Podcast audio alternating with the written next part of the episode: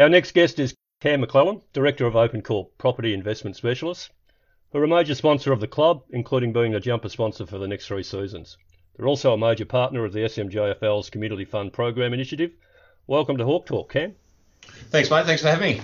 Now, first up, I've listened to you speak about property investment in various online webinars and podcasts, and it's obvious you have a real passion for property and, and investment in property. Tell us a little bit about how you came to realise that enthusiasm that you want to be involved in, in property investment. Yeah, no worries, mate. Um, I, I, should premise my uh, answer with uh, if uh, if Coffee Cups, mate, gave me uh, compound growth, rental yield, and tax benefits like property did, well, I'd be an expert in coffee cups, but they don't. So property it was for me. But uh, mate, when I was uh, when I was a young tacker, grew up in the country, and left home sort of 16. I think we were talking before. My my dad was a bit of a prick, so um, but mum and dad also went through losing family businesses and homes, that sort of thing, through uh, some dodgy dealings from their accountant. So I, I heard arguments with mum and dad um, before the drinking started, even um, that uh, whether they should argue over whether they should buy milk or bread. So I wanted basically, and look, I didn't have the worst upbringing, but uh, financially we were pretty rough.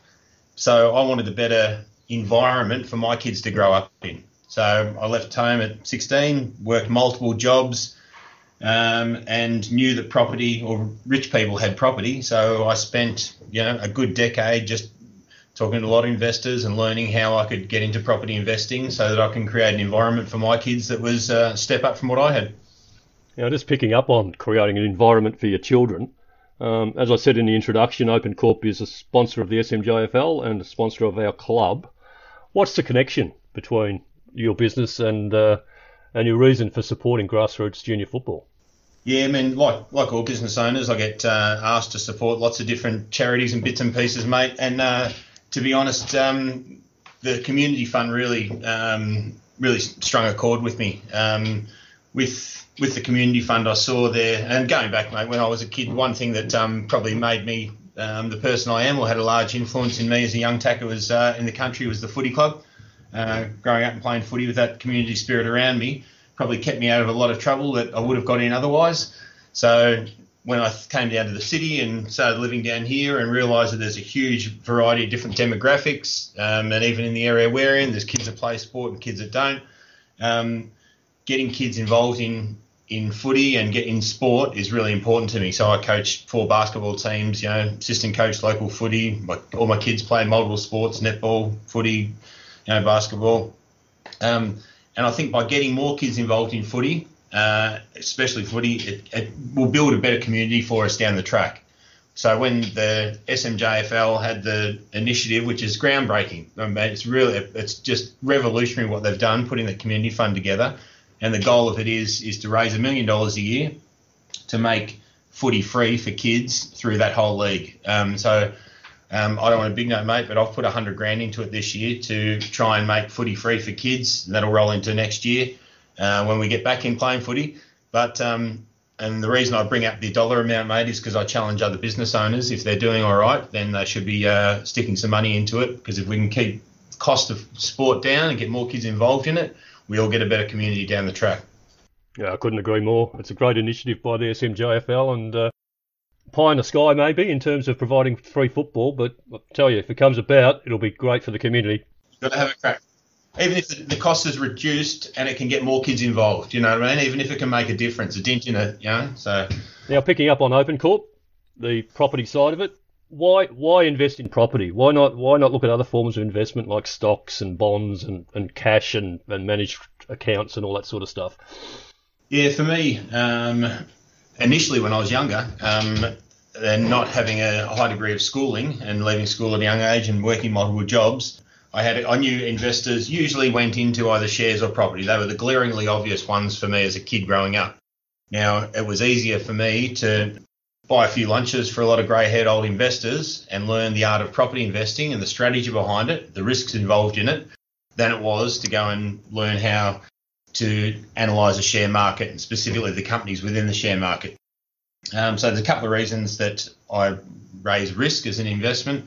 So the, and then the reason later on, as I really got to understand business and having, once again, without blowing the trumpet, but I'm telling you this for a reason, but eight businesses listed in BRW Fast 100s, the telco industry, IT industry, funds management, property advisory, mortgage broking, property property management um, of property portfolios themselves. Um, and I got rid of a lot of those businesses so I could spend more time with the kids. But the reason I get back to your question about why property over shares, if I think about people who invest in shares, they usually just diversify across a share portfolio and hope to beat the average. Warren Buffett's old saying, you know, people who don't know how to invest diversify.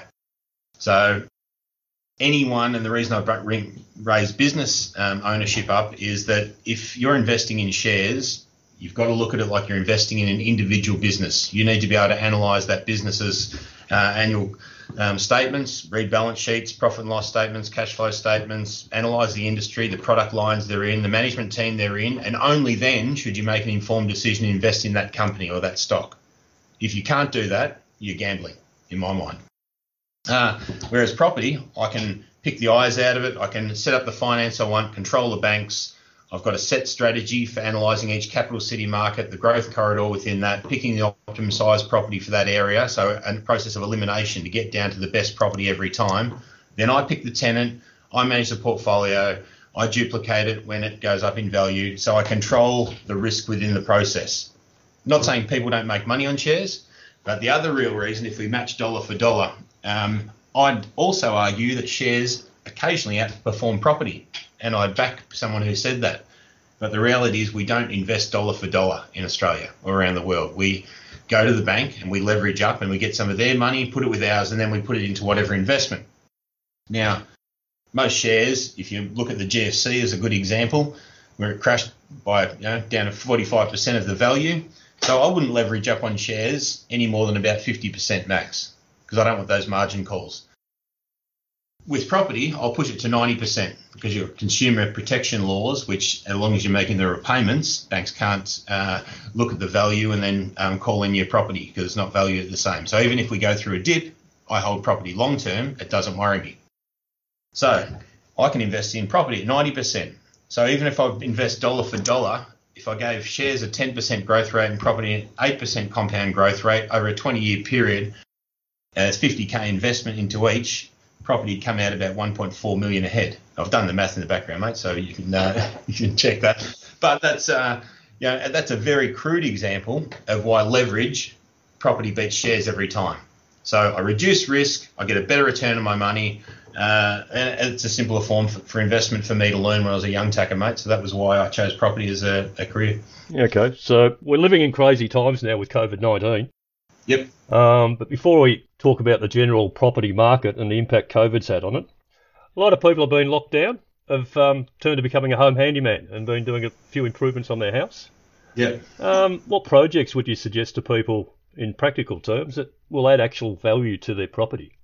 Yeah, uh, either the, I mean, I guarantee my wife listed, had a list of projects the length of my arm when uh, we went into lockdown, do you know what I mean? And uh, so it was, it was good to knock off a few of those. Um, so I know a lot of uh, partners will just have the standard list of things. But if you're looking at adding value, if, you, if that's what you're looking at, especially with different grants and those sort of things kicking around, um, you need to look at a, a, very simple equation. If I add a dollar worth of uh, you know, my dollar to my house, will I get a dollar back in bank panel valuation? Because if we're looking at investing and we want to access equity to buy an investment property, every dollar we spend, we need to get at least a dollar back you know, from the bank panel valuation. So if you're doing cosmetic things, a lot of the time you won't get that. So if you're doing, if you want to do cosmetic things to your house, do them because you just want to do them and you just want your house a bit nicer. If you need to do something that's going to be a renovation, if you spend 50 grand, you want to make sure that you're either do it for your living quality standards, but if you're doing it just to get uplift in your property, make sure the bank's going to value that. So banks value bedrooms, they don't value media rooms or backyards. Um, they look at rental yield and they look at uh, the amount of bedrooms generally. So they might go, you've got a 700 square metre block or a 400 square metre block with a four bedroom on it. There's not a lot of science behind a lot of valuations. Um, I know I know this from working in the value industry for a very long time, and one of my good mates is the head of valuations at CBRE. So it's a sausage factory, mate, the way valuations are done. So you need to make it very simple for the valuer to provide you a good valuation. Um, so if you but really, so around the own home, mate, just do things that are going to make you happy, and um, you know, keep the wife or the husband happy. Yeah, okay. Now moving on to something more serious about COVID. What, what's it done to the overall property market in Australia? Is it a good time to be investing, or is it a bad time in terms of investing in property? No, I think that's a good question. Uh, at the start of it, I wanted to sit back and uh, assess things to see how it went. What we were looking at, because we've got a thousand odd properties on our rental roll for clients. We've got over 1,500 clients or families, Australian families that invest, you know, through our advisory group. So I wanted to be very cautious, I suppose, at the start. Really, the, the only impact is the long term economics of the underlying factors around the property industry. We've got a massive long term undersupply of property.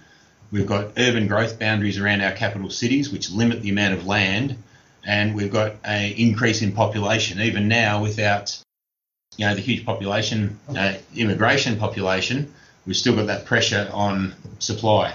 What I wasn't sure of was obviously the economic factors. You know, is it going to be as bad as the GFC, the 90 recession? These are the ones that I was kicking around for.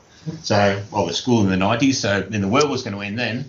So I studied historical trends of property here and overseas, and I've um, you know become a bit of a historian at that. But what I wanted to make sure was was this any going to be worse than the GFC? What are the factors? The factors are reality is of a fire sale. So obviously job losses can cause a fire sale. The banks have got mortgage relief, so that nullified that. The other thing that can drop uh, property prices is if developers need to move stock. So if they go into a fire sale, the developers got mortgage relief. So um, and the other thing is obviously if, if uh, the, the rental market drops dramatically, well, the government put in JobKeeper and they put in, you know, uh, so there was, and, and they encourage people to work with their tenants, which we're working with a number of tenants, but we've only seen out of well over a thousand properties, um, under 5% of tenants ask for any sort of mortgage relief. The reality is people are proud in Australia. We want to pay our bills, even if we're a rental renter, as a, you know, opposed to a homeowner we've still got Australian morals, and we want to make sure our bills are paid and our expenses covered, and you know we stand on our own two feet. So was a really good test of character, I think, for Australia this whole process. Come September, that'll be uh, good to see how the Australian um, government handle that. I think they're going to do like a wash down version. But as far as investing in property now, mate, um, I learnt about property investing in the 90s off investors who were investing through the recession. I invested hard through yeah, and we've got graphs and infographics we've um, done up through the GFC. Property market dropped about 10%, bounced back hard. The underlying factors of the property market in 17 were in a restriction by the lending regulations, which pulled the market back. That slowly eased. Property market took off like it should have because of the demand issue. COVID's kicked in. Property markets eased fractionally. We're talking a couple of percent. And we're not talking serious dollars here. But it's not exciting for newspapers to write that the market hasn't really taken a massive dive. Do you know what I mean? So if you listen to the, the in the papers, you'll get one headline. I saw one the other day. This is yesterday. By one of the major news outlets, news.com.au, property prices plunge. So it was on the uh, nine, uh, nine, property prices plunge. You go into the article, property prices have reduced by 2%. They go, okay, come on. So don't listen to the headlines, read the facts. So RP data uh, is a really good um, source of information. But I'm buying property right now. Um, there's some really good buying out there because builders want to make sure they're getting building contracts kicked off, so they're offering some really good incentives. So we've got a lot of clients um, who have taken advantage of this period of time. If you're ha- happy to buy a property and hold it long term, mate, and during a downturn is a fantastic uh, time to invest. What's uh, talk about Warren Buffett again? His famous saying: be greedy when others are fearful and fearful when others are greedy. So hopefully that uh, answers you, man. Yeah, so if you uh, have the capacity or the capability, it appears to be a good time to invest. Now, we're a junior footy club, which means we probably cover a fair gamut of the various life stages. We got we got children, young young families that are either renting or low equity in their first home, through to more established families who have probably got heaps of equity in their home or even paid it off through to the grandparents and retirees and, and empty nesters. So, any general advice on uh, for each of those sort of um, listeners? Yeah, um, kids should probably be um, putting away three quarters of, their, of whatever they earn in, into savings and spending a quarter of it people who are, I've got a, a Money Smarts course which um, we can make available to you, which I do for Year 12 kids, um, which is basically teaching. So this is for thinking about you know the juniors through the club, um, really up until most adults, to be brutally honest, um, I, I, think should do this course. Uh, it's about an hour and a half and teach you the core fundamentals about money. Um, I've rolled this course out for, and it's really it doesn't talk huge amount about property. It's more about the mistakes the majority of Australians make and why 99% of the population retire poor. So it's really about understanding the basics, how to how to do the basic things that will put you so far ahead of the population, even if you're not an aggressive investor.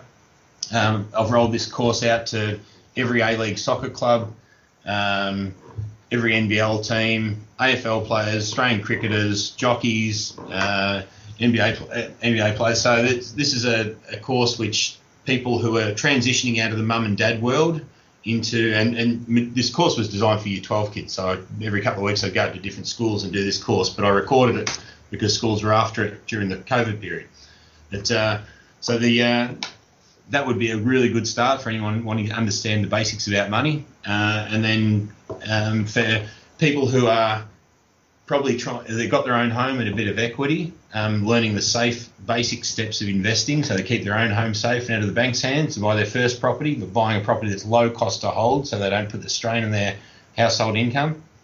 And then uh, people who are transitioning into retirement, um, if uh, there's different methods of basically, a lot of people find they're asset rich and income poor. So it's a matter of transitioning that asset into something that's going to generate income for them. Um, there's a number of different funds. We've got one called resifund.com.au, which a lot of people transition during that period.